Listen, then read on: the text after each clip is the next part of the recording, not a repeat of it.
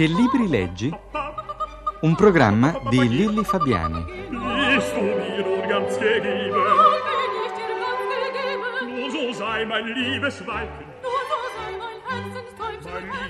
Per parlare di libri è qui oggi con noi Maria Antonietta Maciocchi.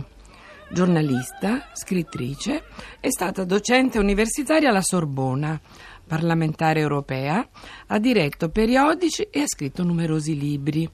Ne ricordo qualcuno, dalla Cina, per Gramsci, Le donne e i loro padroni, Pasolini. L'ultimo, cara Eleonora, è la storia di Eleonora Pimentel, protagonista della rivoluzione napoletana avvenuta alla fine del Settecento, una rivoluzione voluta dalla borghesia colta, di cui appunto Eleonora faceva parte. I salotti, il popolo, i famosi Lazzari o Lazzaroni, la corte con i suoi intrighi. Eh, Maria Antonietta, lei è sempre stata molto attenta alla condizione femminile. Ecco, cosa, cosa le è piaciuto di Leonora?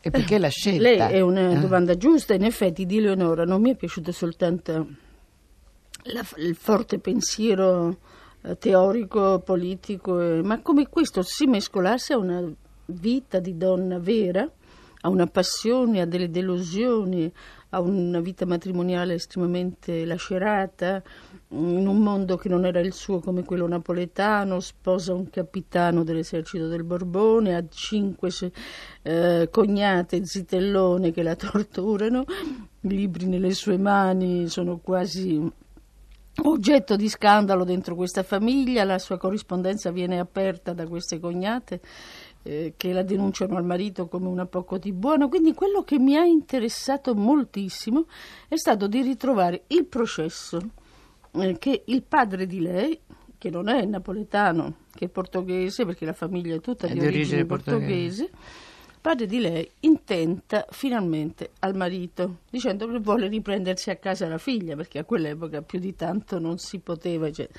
Quindi ho ritrovato gli atti del processo dentro l'archivio di Napoli, su cui ho passato giornate mm, di, disperanti da un lato, perché mi faceva molto soffrire rileggere eh, come questa donna avesse miseramente vissuto e dall'altro però mi esaltava perché io sentivo dunque che anche un genio di, questo, di questa fatta, una donna eroica come lei, però all'interno della sua vita di donna aveva avuto delle ferite come qualsiasi donna, insomma delle terribili lacerazioni del tessuto affettivo, della dignità, della morale, come le altre. Quindi questa unione tra questi due elementi mi ha molto molto infatti è un motivata. libro affascinante e anche molto documentato. Ecco.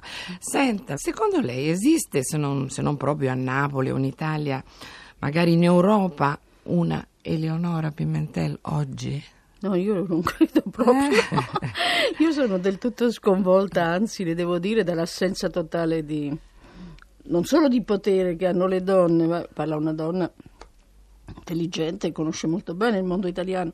Oggi si scambia il ruolo di una donna, la sua forza eh, culturale, intellettuale, politica per il fatto che sta nella tv a presentare le canzoni, le canzonette, i politici adesso invece di leggere i telegiornali si gettano nell'arena della politica poverette senza saperne niente. Io guardavo con pena una di queste signore del TG1 che si giostrava tra due uomini politici in maniera tristissima perché realmente lei ignorava tutto, non c'è nulla di male in questo, ecco, però scambiano il potere e loro e quelli che le dirigono per una rappresentazione farsesca, ecco. è molto triste tutto questo. Non ci Perciò sono lei- donne eh, di rilievo nel nostro paese, donne oggi guardi ma in Europa? nel panorama politico, sì, in Europa ce In ne Europa sono, ci basti sono. che le dica ora Eh. che Simone Veil, la mia cara amica Simone Veil, cioè, è una donna che oggi è vicepresidente del Consiglio dei Ministri in Francia, ministro della Sanità e anche ministro per le migrazioni. Adesso ha due ministeri e una, quasi una vicepresidenza.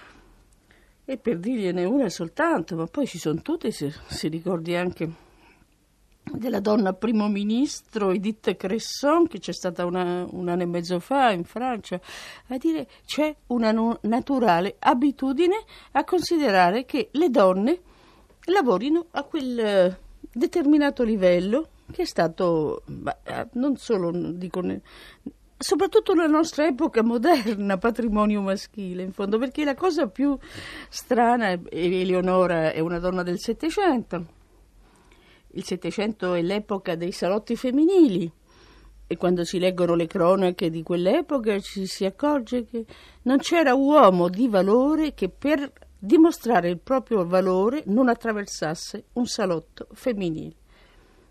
Ivi compreso Voltaire, ivi compreso Rousseau, ivi compresi i eh, Stendhal, dire, ivi compresi i più grandi, erano all'interno di una culla dove una donna governava non i piatti, non la cucina, magari faceva anche quello, cioè, ma governava l'intesa culturale, le diatribe culturali, le lotte culturali.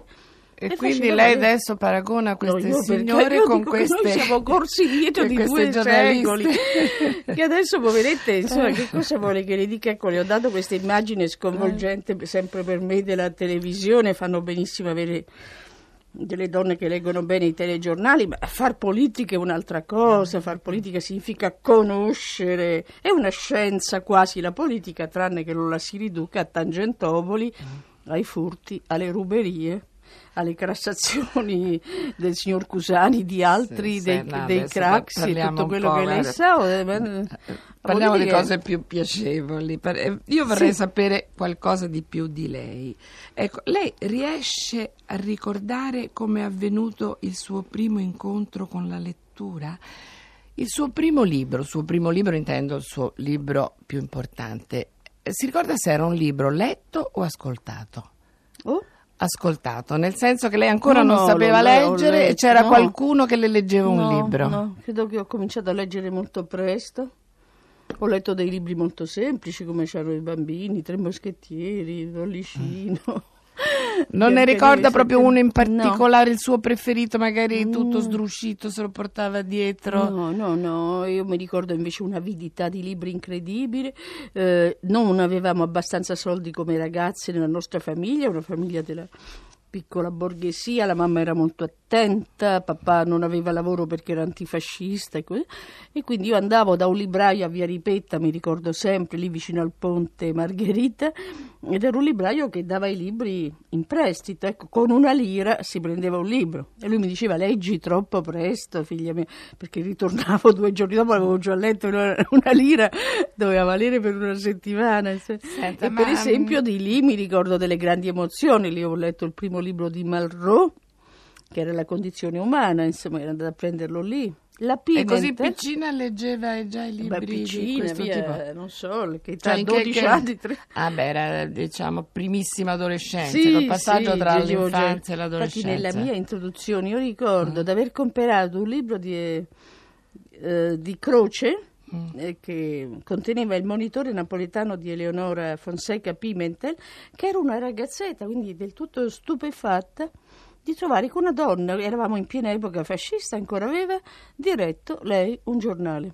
E diceva alle mie compagne, sapete c'è una donna, io vorrei tanto fare anch'io la giornalista. E quelle mi rispondevano, sì, la giornalaia, che giornalista. E poi invece diventando giornalista E ha allora adesso, per esempio, reintroducendo Eleonora Fonseca Pimentel, ricordavo di questa emozione su un libro, appunto, che poi era il libro di un, gran- di un alto Ma come filosofo. questi libri, come li, lei andava a prenderli in prestito, ma come li sceglieva? Dal- l'affascinava un Beh, titolo? cioè, in questo cioè, non, non voglio essere Mm.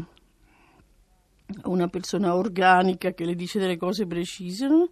Ho dei ricordi molto vaghi, ho il ricordo di entrare in questa libreria e che tutto mi appassionava, prendevo di tutto, leggevo di storia, leggevo i primi libri, anche se in un certo senso di filosofia, leggevo i romanzi.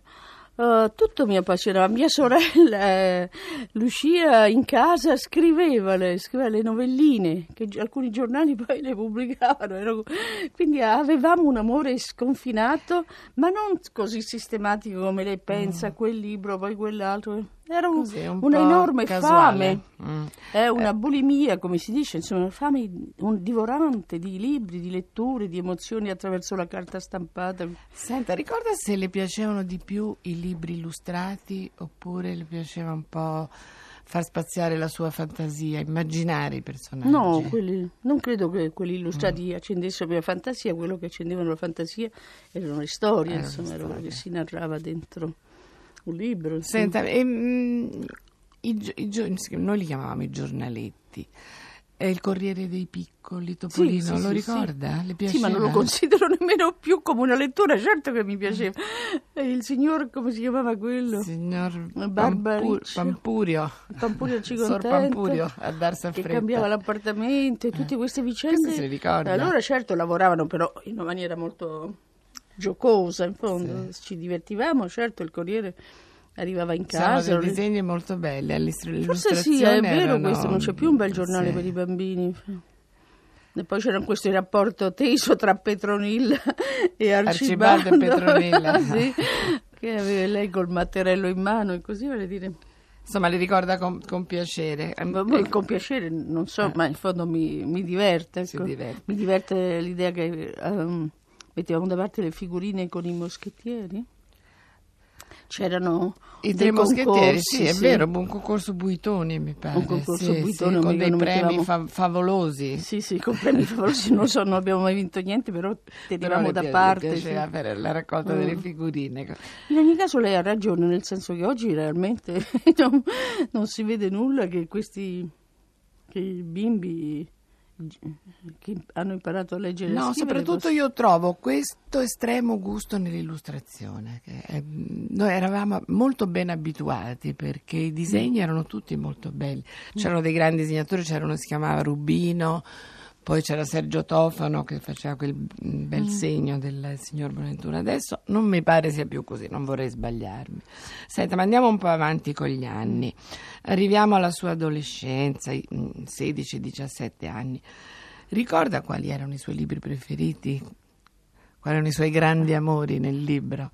Non, eh, che Di- diciamo, diciamo fino, fino al liceo, gli Sì. ultimi anni del liceo, Sì, ecco. vabbè, Stendhal, Stendhal è chiaramente il grande autore di molti di, molti di noi, Il Rosso e il Nero è un romanzo Franci- mi pare che preferissi i francesi, o no? Perché prima mi nominava la condizione umana. non so, Adesso- italiani di romanzi italiani che abbiamo dato le stesse emozioni, abbiamo letto I Promessi Sposi. Promessi Sposi ci apprende in effetti che cos'è l'Italia, in fondo è ancora un libro attuale, però non sono libri della fantasia, quanto della riflessione su una società. cioè.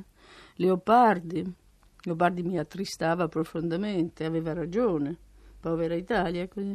ma non eh, credo che soprattutto si trattasse della passione a- al grande romanzo, insomma ci riportava Stendhal, Balzac, ho cominciato a leggere, ma guardi che lei mi dice perché i francesi, ma mi dice lei nell'Ottocento che c'è stato l'italiano che ha creato Senta, un grande vorrei farle- romanzo d'amore, no? Sì, Non me ho, una curiosità, vor- vorrei farle un'ultima domanda, purtroppo abbiamo pochissimo Mm. tempo, abbiamo meno, meno di un minuto. Lei ha vissuto molto a Parigi, a Madrid, a Lisbona, ha conosciuto Mm.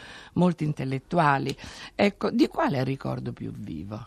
Io sono una donna molto orgogliosa, nel senso che penso che anch'io ho lasciato evidentemente in alcuni scrittori un ricordo vivo. Mimi Rea, che è morto adesso, quando l'ho visto l'ultima volta, mi ricordò la prima volta che mi aveva incontrato. Io non mi ricordavo di lui, insomma. Ma la parte, un grosso ricordo, certo. Oggi ho ritrovato le sue lettere originali. Un certo Guerri ha detto che lui le aveva già lette, non è vero perché sono, le- Sono nei fogli originali. Pasolini ha scritto per me una rubrica sul giornale, eravamo come amici, non- andavamo a trovarci, a vederci nel bar sotto la, la direzione del giornale. Vie Nuove, che allora erano nelle mie mani, insomma. Lui mi portava la sua rubrica, la leggevo, dicevamo del resto. E poi c'è Sartre, c'è Soler, c'è, Althusser, vale a dire. Io però non ho questo senso, forse per la filosofia sì, forse per Althusser, non so tanto il senso di essere stata in uno stato di ammirazione devota. Sentivo molto l'orgoglio di essere me stessa e la forza di uno scambio Di uno culturale. scambio, Gli- scrittori sono sempre Sì, stati uno i miei più grandi, migliori e più appassionanti amici. Con Maria Antonietta Maciocchi saluto i nostri ascoltatori. Auguro a tutti una buona domenica.